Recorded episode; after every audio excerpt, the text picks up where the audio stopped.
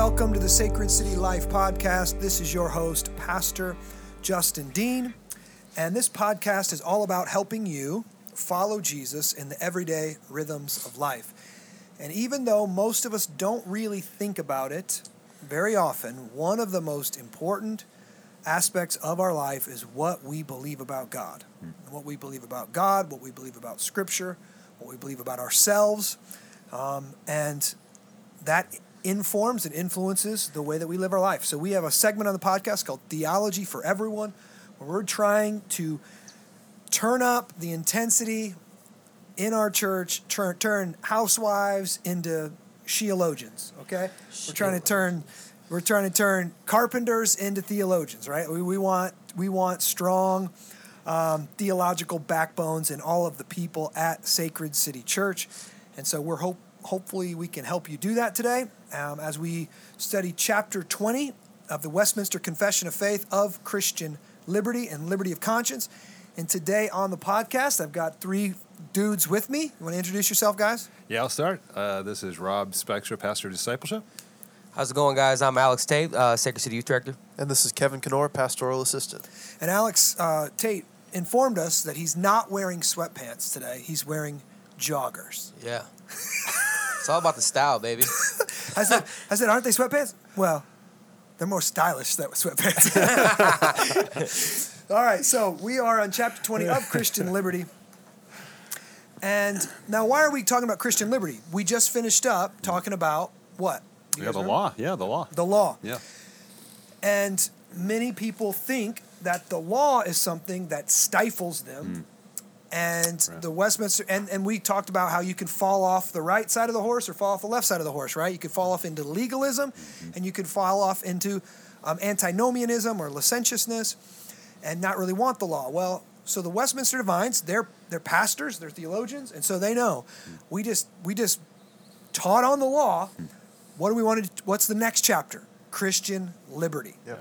that the law of God is like a- fence. It's like a, it's like a wall that's built up around a city.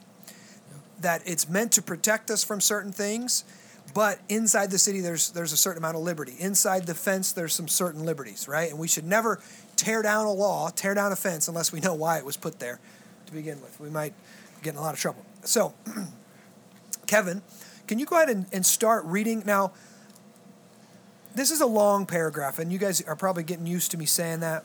It's a long paragraph. I'm going to let him read it all the way through in its entirety, and then we're just going to go sentence by sentence, statement by statement, and uh, and break that down. Go ahead, Kev. Article 1 The liberty which Christ hath purchased for believers under the gospel consists in their freedom from the guilt of sin and condemning wrath of God, the curse of the moral law, and in their being delivered from this present evil world, bondage to Satan, and domain of sin.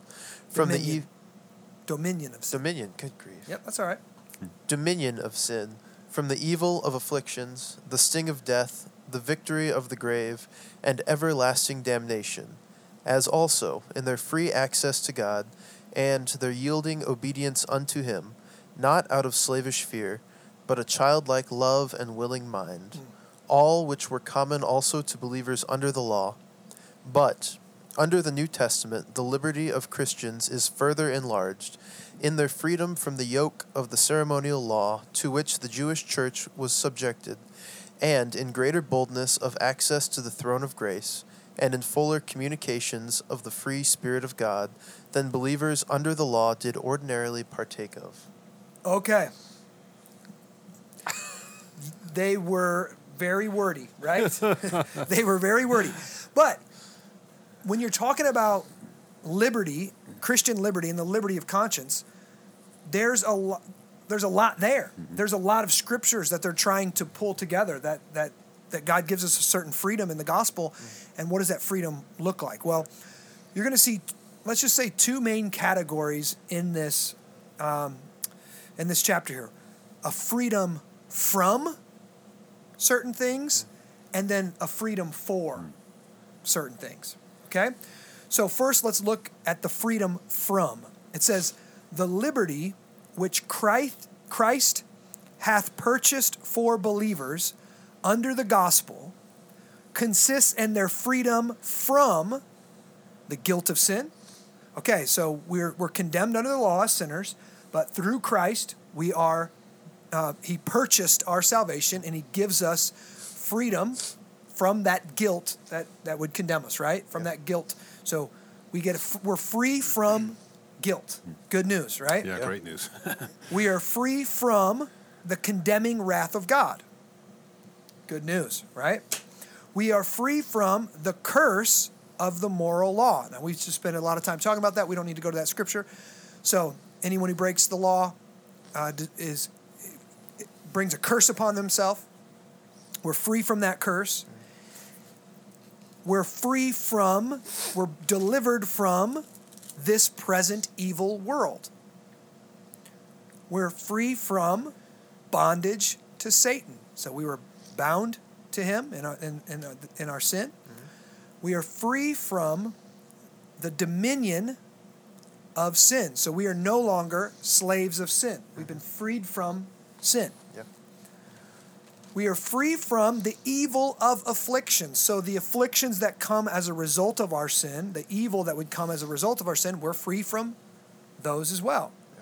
We're free from the sting of death, right? Death no longer has power over us because when we die, we open our eyes in glory with Yeah. our sal- uh, with our Savior Jesus Christ. We're free from the victory of the grave. The grave does not hold us. We have everlasting life with Him. And we're free from everlasting damnation. Hmm.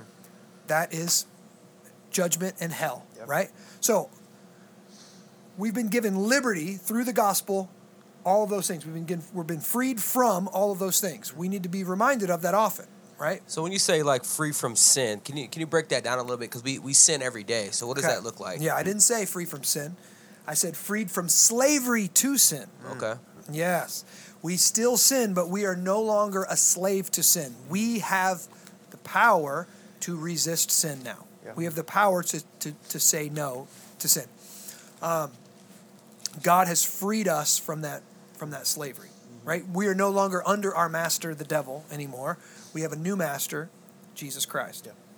Okay? Yeah, and I think Romans uh, six twelve. He says, "Let not sin therefore reign in your mortal body to make you obey its passions, and do not present your members to sin as instruments for unrighteousness, but present yourselves to God as those who've been brought who have been brought from death to life, Yeah. and members of God as instruments for righteousness." And so, the the point Paul's making there, he's making the assumption is you now, because you are in Christ, have that freedom. We don't. We have the freedom to make that choice of no longer presenting our uh, our bodies, our mortal bodies, to sin, and that's uh, that's good news for us. So, yeah. Absolutely. So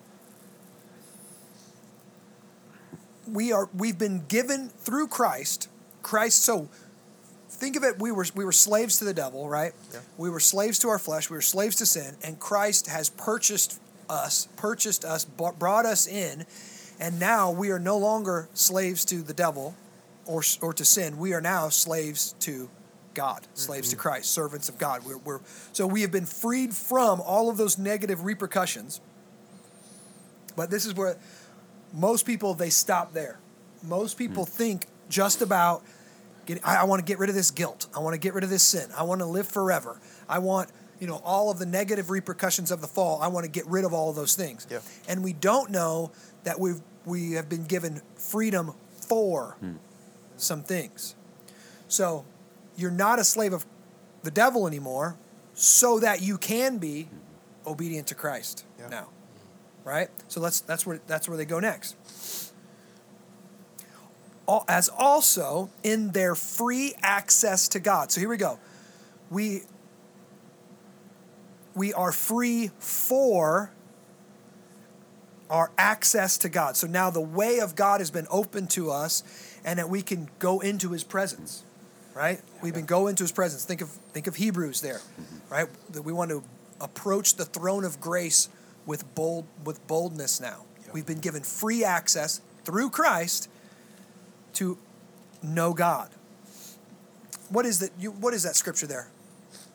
Yeah, that's uh, Romans 5. Romans 5 1, 1 and 2. Therefore, since we have been justified by faith, we have peace with God through our Lord and Savior Jesus Christ. Through him we have also obtained access by faith into his grace which we stand, and we rejoice in the hope of the glory of God. Awesome. So, John Calvin, I just read this. John Calvin said that we don't get grace through our liberty, but we get liberty through grace. Hmm. Okay, sure. So, Yeah. so we don't have. So, in one sense, we all we every human has you could say a free will in the sense that they that they they can choose. Hmm. Yeah. They, they have their choices really matter. But every human being is born a slave of sin, so they don't have liberty. So they, they wanted to make this separation between free will and liberty. Yeah, you have free will, you can choose, but you don't have liberty because you're a slave of the devil. So through your free will, you could never obtain grace. You needed grace to free your to give you liberty, right? To give you actually liberty now to free you from sin. So now you can actually choose God. Now you can actually obey the law. Okay? That's so backwards from the way we look at it, isn't it? Because we look at, or not not we, but people outside the faith tend to look at it the opposite way, where they say, "Well, then I have to follow all these rules," not realizing that they're already captive to sin, Mm-hmm. and they're just missing that that broader piece. Yeah. Yeah, we think that we're born into this world thinking that somehow we're, we're free to do whatever we want to, and actually we're not. We're only free to do according to the nature that we are born with, and we're born with a fallen nature. So no one's free in that in regard of they can do anything they want. We're only free to the level of who we are, what nature we have, and so yeah, um, born into this world, we are enslaved to our sinful nature. We are we have a slave master, and that is Satan himself. And uh, we are not free just to do whatever we want to do. It's God who frees us to chase after what is truly good, and and you know it's going to be uh, a blessing to our lives. So in other words, He gives us a new nature that gives us the ability to do what we couldn't do before. It's, uh, yeah. That's good. Okay, so we, we have we're free for our access to God. We're free for our yielding obedience unto him. So we grace, you know, Jesus Jesus said, Come to me, all who are weary and heavy laden, and I will give you rest, right? And Christianity is a burden in the sense like wings are a burden to a bird. Okay? So when we come to Christ, God gives us a new ability to now obey God. Right? Yeah. And and this is what we want. This is the good life. This is a moral life. This is an upright life. You know? So, This so, so some may ask, like, so what's the difference between someone that's a Christian and obeys God, but then some people that are not Christians, but they still actually obey better than the Christians do? Yeah, I, um, it- theoretically, we could say that's possibly possible, maybe for a little while, because if a Christian is really a Christian, they're going to obey God. Uh, many people can come to faith and, or I mean, come to church or believe, you know, say they believe something and then not really live it out. But for most people, um, it's going to be evident one person believes one person believes and obeys God and one person doesn't believe and doesn't obey God. Can a non-Christian be a moral person? Absolutely. Can they obey the let's just say can they obey uh, you know what is it? 6 out of the 10 commandments. yeah, they could maybe they can obey 6 out of the 10 commandments, possibly better than some Christians. But they obviously can't obey the first commandment. They can't obey the second commandment. They can't obey the third commandment. Commandment can't obey the fourth commandment. Commandment, right? So is that the piece of like where like common grace comes? Sure, hundred percent. Yeah, and the, and God's common grace is restraining the evil in their own heart and enabling them to be decent human beings. Yep. You know, like we hundred percent um, believe that. Yeah. Yeah. Was that? I'm just curious. That illustration that you had there of the the bird uh, and the wings.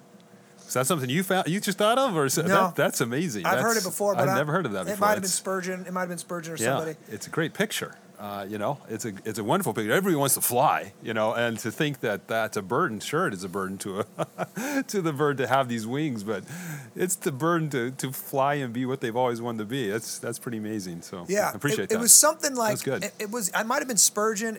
Yeah, it sounds some- like a Spurgeon It was something like illustration. like the law tells me to run, something like the law tells me to run, Yeah. and I'm, and it's never done, and it's never, and it's something like the gospel gives me wings and Yeah. tells me to something. It's something along those lines, and that's, you know, and and that's it, it enables us to do something we could not do before, Yeah, right. and that's Great picture. to love God, to obey God, yeah. Yeah. right, and to love our neighbor as we love ourselves. Like we we weren't enabled to do that before. Yeah. Um, okay, so it frees us to obey Jesus. And here, look at listen to this. Not out of slavish fear. Hmm. So there's there's some people that if they don't understand the gospel or if they're under the law in, in a negative sense, they're only obeying God because they're afraid of punishment. They're they're afraid of Him in that way. Yeah.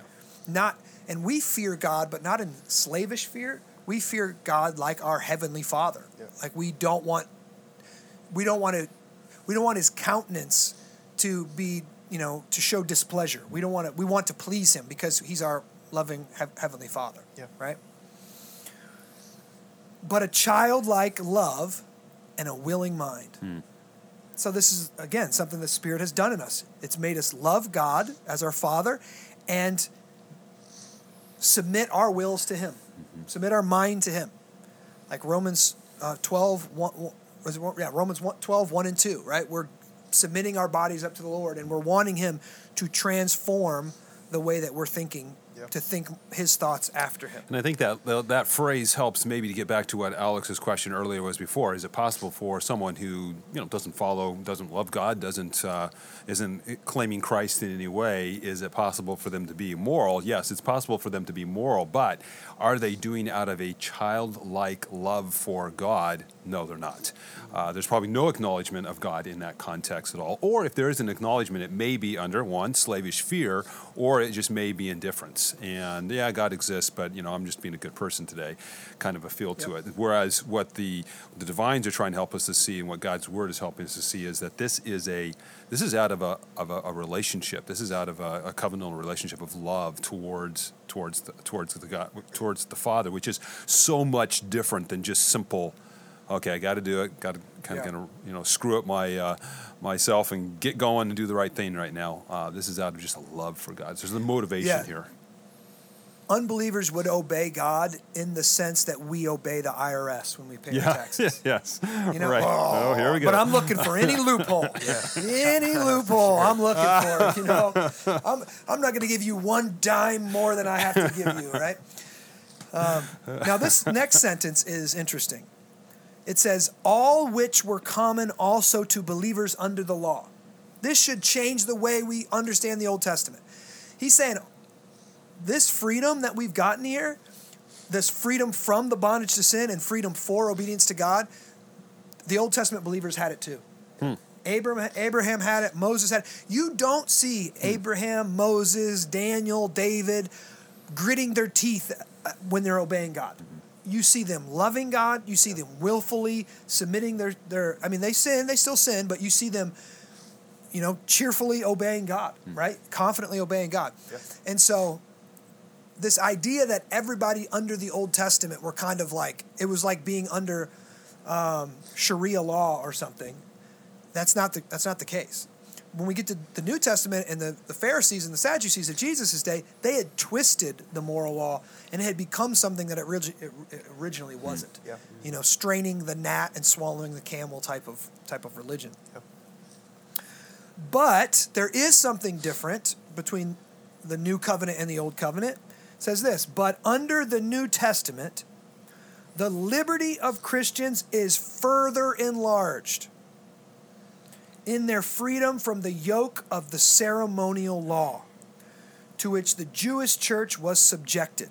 So again, we should remember what the ceremonial law is.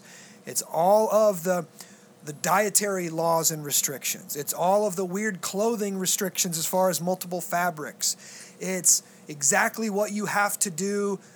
You know, when you've sinned, you have to kill an animal or present animals before the priest. It's the the the the the um, uh, the law of the atonement, uh, Day of Atonement, once a year, where the priest, the high priest, goes in.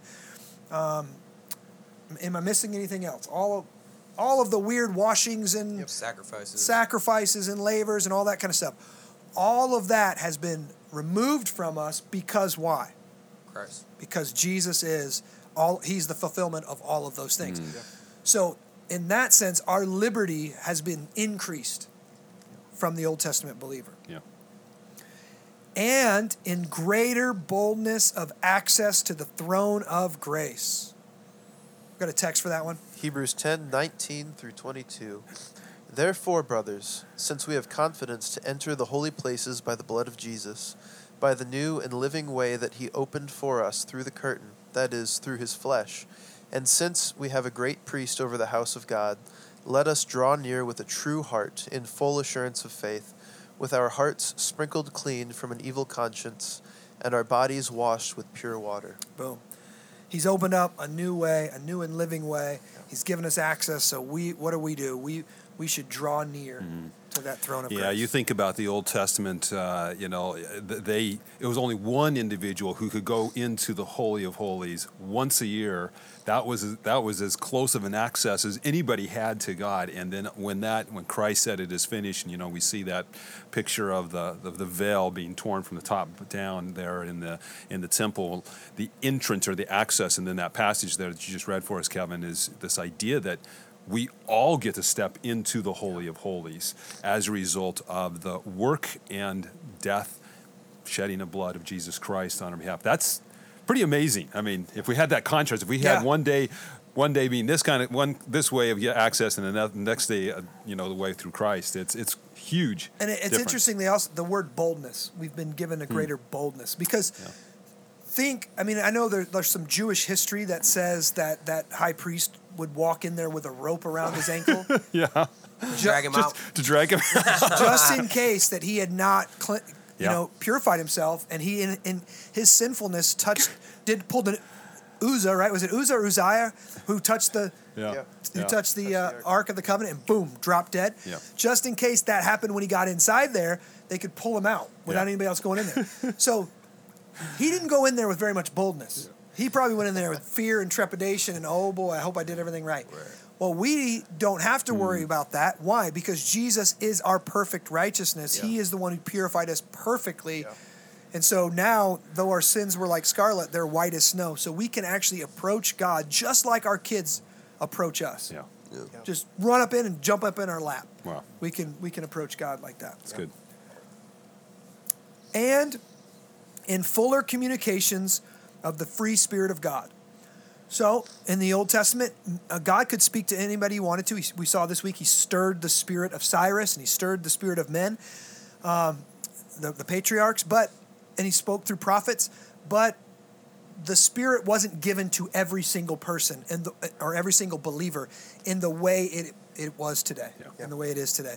And so now we have the Spirit of God living on the inside of us that speaks to our spirit, that reminds us of the Word of God, convicts of us of sins, et cetera, et cetera. So, uh, free Spirit of God, then believers under the law did ordinarily partake of. So, the, the big point from that first chapter is we're free from certain things by the gospel, and we're free for certain things. Yeah. Right? We've got to hold those two things together. All right. Second article. Kevin, you want to read it? God alone is Lord of the conscience, and has left it free from the doctrines and commandments of men, which are in anything contrary to his word, or beside it, if matters of faith or worship. So that to believe such doctrines, or to obey such commands out of conscience, is to betray true liberty of conscience, and the requiring of an implicit faith and an absolute and blind obedience is to destroy liberty of conscience and reason also. Okay, this is kind of complicated, but I wish I would have just read this to our church like two years ago and talked on it when, right when COVID hit. Remember, this is we're coming out of the Reformation, and remember what Martin Luther said um, when he was called to recant. He said, "It is." I'm, I'm paraphrasing now off the top of my head, but he says, "Unless I can be convinced by Scripture and pure reason, it is not good for a man to go against his conscience, Yep. and I, w- I refuse to recant." Okay, and so he was calling the pope and saying, if you can show me in scripture where popes are infallible and, de- and these decrees are infallible, fallible, then I will recant. But I will not recant because I think scripture teaches something totally different. My conscience is held to the word of God, right? So they're they're thinking about that. They're thinking about that and they're like, okay, the law is binding. There's liberty for a Christian, but there's this temptation to have outside laws Yep. from church councils, from popes, from governors, from all these different people to make the, for those things to hold captive the conscience of a Christian. Okay? So I just got a question. I, I feel like uh, maybe we've talked about it before, but um, in my mind, I can't like break the two down, like between conscience and feeling. Can, you, Okay. can you can you can you speak to that a little bit because feelings always get in the way, and that's something that we speak against. But conscience is something, of course, what Scripture talks about is Yeah. go off your conscience. Yep. Okay. So first of all, let me clarify. I it's a great question. Thank you for asking that. Feelings don't always get in the way. Feelings can be appropriate. Feelings can go off though, right? Because Scripture talks about feelings are given by you know from God. Psalms full of feelings. But what is conscience?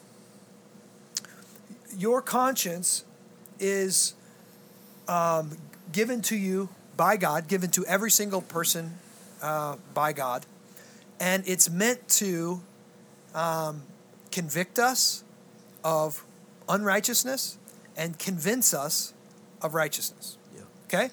So, Adam had a perfect conscience. Ever since then, then, we have an imperfect conscience. So our so so you're right. Feelings can be wrong, and guess what? So can our conscience. The, the Bible talks about having a seared conscience. We know that if you sin one way and you keep sinning in that way, it doesn't feel like sin anymore for a lot of people. And you've seared your conscience. So your conscience actually lies. Sometimes, if you were raised in a certain culture that said it's okay to beat women, and you beat women, you might not have any, you might not think that it's that it's wrong. So, a con- but our conscience must be held captive to the Word of God, right? So your conscience should line up with Scripture. Yes, and it and it requires faith and repentance to do that. We have to know Scripture and we have to repent for ways that our conscience doesn't. So there's people that believe abortion is good, right? If they come to faith believing abortion is good, they're going to have to to understand what the Bible teach, teaches about life and life in the womb and everybody made in the i- image of God, and their go- their conscience is going to have to be reshaped according to the Word of God to be governed by the Word of God. Okay, and there and it goes in the opposite direction too. One specific example for me, I was raised to to believe that alcohol was the devil's juice, right? That it was just a sin to drink alcohol. Some good juice. Hey, Jesus made the best, right? and then I'm reading the Bible for myself, and I keep coming across this stuff about wine and Jesus turning water into wine, and this stuff about strong drink in the Old Testament. And if you're feeling a little sick, Paul tells uh, Timothy. Timothy, have a little wine for your stomach. And God gives gives wine to gladden the heart of man. I'm like, what is this? My conscience needed to be reshaped according to the Word of God. Okay. An illustration I've heard is is our conscience is like a, a window pane or a, a glass of window or glass in a window. anyway, uh, s- so you have the light. The light can come in only as clean as the conscience is, and the dirtier that window, the dirtier that window pane is, the less light gets in. And so, in one sense, God, by His common grace, has given us His truth. You know, it's by we can we kind of know what's right and wrong just purely by what uh, uh, by the by His common grace. And yet, if that window pane, if that window gets dirty and dirtier and dirtier, it's more and more difficult for that light to come in and really move an individual.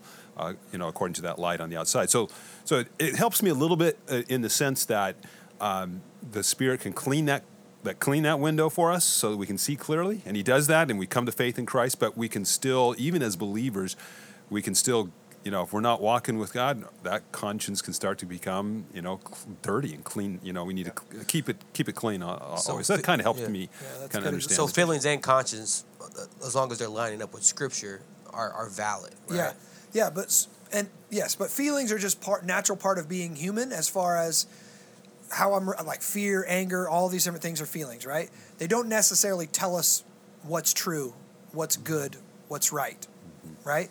But our conscience is meant to tell us what is good, what is right, mm-hmm. and what is what is beautiful. Mm-hmm. And so this is another common grace that God has written this on and in one sense in every human heart. So Yeah. you know, most human beings know implicitly that murder is bad. Yeah. You know, that stealing is wrong, right? Now there have been some cultures that, you know, practiced child sacrifice and did these things and that's because their that window pane was really dark, mm-hmm. you know, and they they gave themselves over to sin and the devil wants to steal, kill and destroy and and and ruin their ruin their existence, right? So, God alone is Lord of the conscience. That's what we have to begin with. Hmm. God can God can speak to anybody and tell them uh, what's right and what's wrong. You know, He doesn't have to save them to do that. He says this, and he hath let it free, the conscience, from the doctrines and commandments of men, which are in anything contrary to his word. Okay, so our conscience is only bound to the word of God. If someone comes in and says, you must do this, and it's contrary to the word of God, we are to, we are to obey God and disobey man. Yeah. That's what they're saying, right? So if a pope tells you to do something that the Bible doesn't say, you say, "Nope, I don't obey popes. I obey God." Yeah. If your parent tells you that, if your boss tells you that, if you're, if, you know, whatever, any person, if your pastor tells you that, and it's contrary to Scripture, you say, "Nope, I obey God, not Scripture." Now this is interesting because they say anything contrary to word to the word, or beside it, in matters of faith or worship hmm. or beside it in matters of faith for work or worship. So they're saying popes, specifically the Catholic Church here, like to add things to Scripture and make it equal to Scripture, which they called it the, their traditions. So, you know, you have a lot of stuff in the Catholic Church. You have what is it, seven sacraments, right? You have seven yeah, sacraments and not just two. You've got lots of smells and bells. You've got confession to the priest. You've got um, all kinds of different things that they're adding to Scripture, right? And and they're saying you're no. It's not saying that those things are necessarily bad, right? But if if I but those things are not equal to Scripture, and no and nor and if my conscience is if God says to me, that's not biblical. You shouldn't do that, or that's you shouldn't you shouldn't do that. Then I should obey my conscience and the Word of God, not the Pope or the or the priest. Yeah. Okay. So that to believe such doctrines or to obey such commands out of conscience is to betray true liberty of conscience. That's a complicated sentence here. So let me let me go on and read the next sentence or the next part. To obey such commands out of conscience is to betray true liberty of conscience and the requiring of an implicit faith and in an absolute and blind obedience is to destroy liberty of conscience and reason also. Mm-hmm. So it's like this. It's like this. If you check your brain at the door and you check your conscience at the door and you walk into the church and the pope tells you everything you need to believe and you just have an implicit faith. You just trust him. No, I don't care. I don't need to see it in scripture. I don't need to be proven by reason. I accept it. Is to deny is to betray true liberty of conscience. Now, listen, think about now, it's not just popes. Think about how many of us have done that with the government. When the government, co- with anybody, that co- the government comes out and says, with, with COVID vaccines, you need everybody needs to go get this, get this COVID vaccine. Now, I'm not saying to get the COVID vaccine is to necessarily betray your confidence, your conscience, but if you did it without researching it, if you did it without study, if you did it without checking scripture, if you did it without talking to your pastor, you might have betrayed true liberty of conscience and reason also. It's interesting here that they're throwing reason in there as well. It is, yeah. God does not want us to check our brain at the door. He doesn't want us to trust everything the government tells us, trust anything our boss tells us, trust anything our pastor tells us. this is why at Sacred City we try to base everything that we're doing, we try to base it in the Word of God and go back to like either first principles or direct scriptures and say, this is why we're making this decision. And and if we can't do that, then that issue is is there's liberty there. There's there's freedom. We've we've said it. There's open-handed. That's an open-handed issue, Yeah. right? Where people are free to, oh, they're free. To, we're free to disagree, and a person must obey their conscience, right? They must obey their conscience. Yeah, I was just thinking about, uh, and I was reading here in Acts 17 when uh, uh, the Bereans, Paul. So here we have Paul, an apostle. you Yeah, know, you would think, okay, just listen to whatever he has to say, and that's it. But it actually says there that when he came into town, uh, th- what they did is that they uh, they uh, examined the scriptures daily to see if these things were so. So Paul would preach. And then the Bereans, they say, okay, let's see if the scriptures say that, you know. And, and so they were not going to just take Paul for his word. They were looking at the word of God, and they had the word. The only word of God they had was the Old Testament. So it's pretty amazing. Yeah. Yeah. And he's shining a new light. He's Yes. he's he's giving them a new hermeneutic, a new way to interpret and understand the Old Testament. And they like it, but they're like, "Hold on. We let's go back and study those scriptures to make sure it's Yeah, accurate." yeah. They they weren't they didn't have an I love this word, an implicit faith Yeah. in man. Right. We can't have an implicit faith in man. We have now this this is not to say we need to become, you know, skeptics and doubt every you know, you come in and you you got a scowl on your face and you doubt everything that the that the pastor says, you doubt everything the government says. But we should use reason and our faith or and the, and the scriptures and filter everything through is this reasonable? Does this make logical sense? Does the science really back this up? Is this what the Constitution says? Is this in line with Scripture? Right? And where is my conscience at in the midst of this? Okay? Now, there is there are a lot of op, there's a lot of ways we've already talked about this that our conscience can go bad. So our conscience is not the Holy Spirit. Our conscience is not a final authority or final arbiter.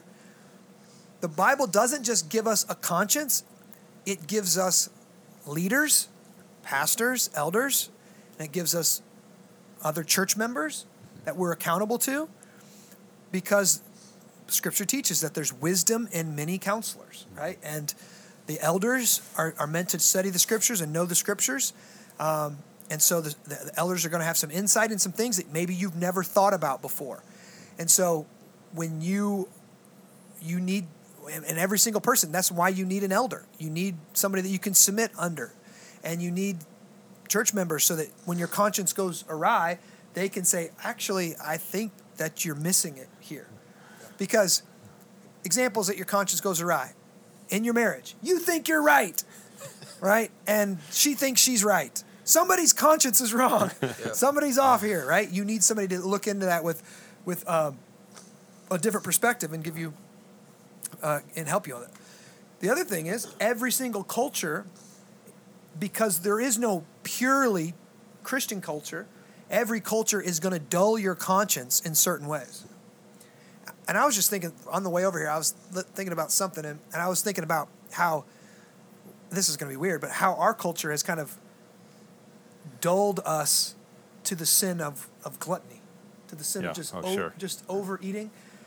Like we we how many how many people really think that they are they've sinned by eating too much, right? And then not just eating, but obviously drinking too much, sleeping too, uh, just overindulgence in in in everything. In our comforts. Yeah. Yeah. And and I know I've never preached a sermon on gluttony, you know, and I've never, you know, so so it's so but we need we need um, we need the word of God to shape our conscience around it or we'll be misshaped our conscience will be misshape another one. The sexualized nature of our society. I've had so many young people tell me that they were sleeping with their girlfriend or their fiance because they were married in their hearts and I'm like, bud, there's no such thing as being married in your hearts. that is, and it, and it, this is a sin. This is a sin that you have to turn from. You know, um, there's, I mean, immodesty, right? Immodesty in our in our culture today. Uh, that's that's a sin that, that we probably might not be aware of. Um, skepticism, even like distrusting our pastors, distrusting our elders, assuming they've got negative motives all the time. Um, that that can be um, a common way our conscience goes. Right. Here's one. Uh, not believing that we should keep the Sabbath day holy anymore. Not believing that we that, that we should go to church. We don't really care that our kids have sports every single Sunday. We can just we can just go do that. Anybody got any other ones that, that you're thinking of, like any, off the top of your head, that things that just kind of our culture would say they're totally normal, totally natural, and, and Yeah, I think that we we think that the way that we look at time uh, in in the United States is is that it's a resource that is can't be wasted, and you always got to be working, you always got to be pushing, you always got to be producing.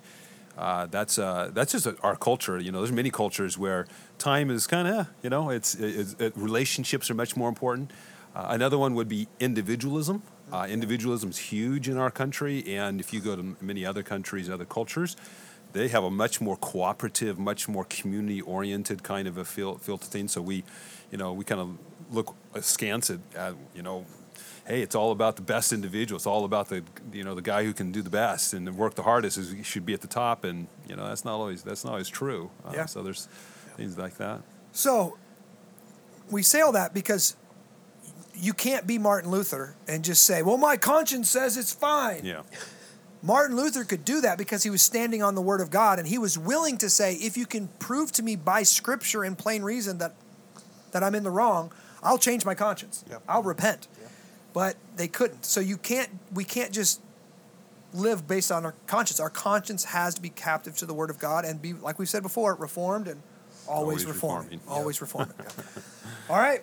Well, that is the first two chapters or first two articles in chapter 20 um, on liberty of conscience and Christian conscience. Hopefully that was beneficial for you. If you guys got any questions, email me at justindean at sacredcitychurch.com. Also, give us a like, give us a share, pass this on to your friend, to your family members that, that if you think that they would be they would benefit from it. And we love you. We pray for you. And we hope to talk to you soon. God bless you.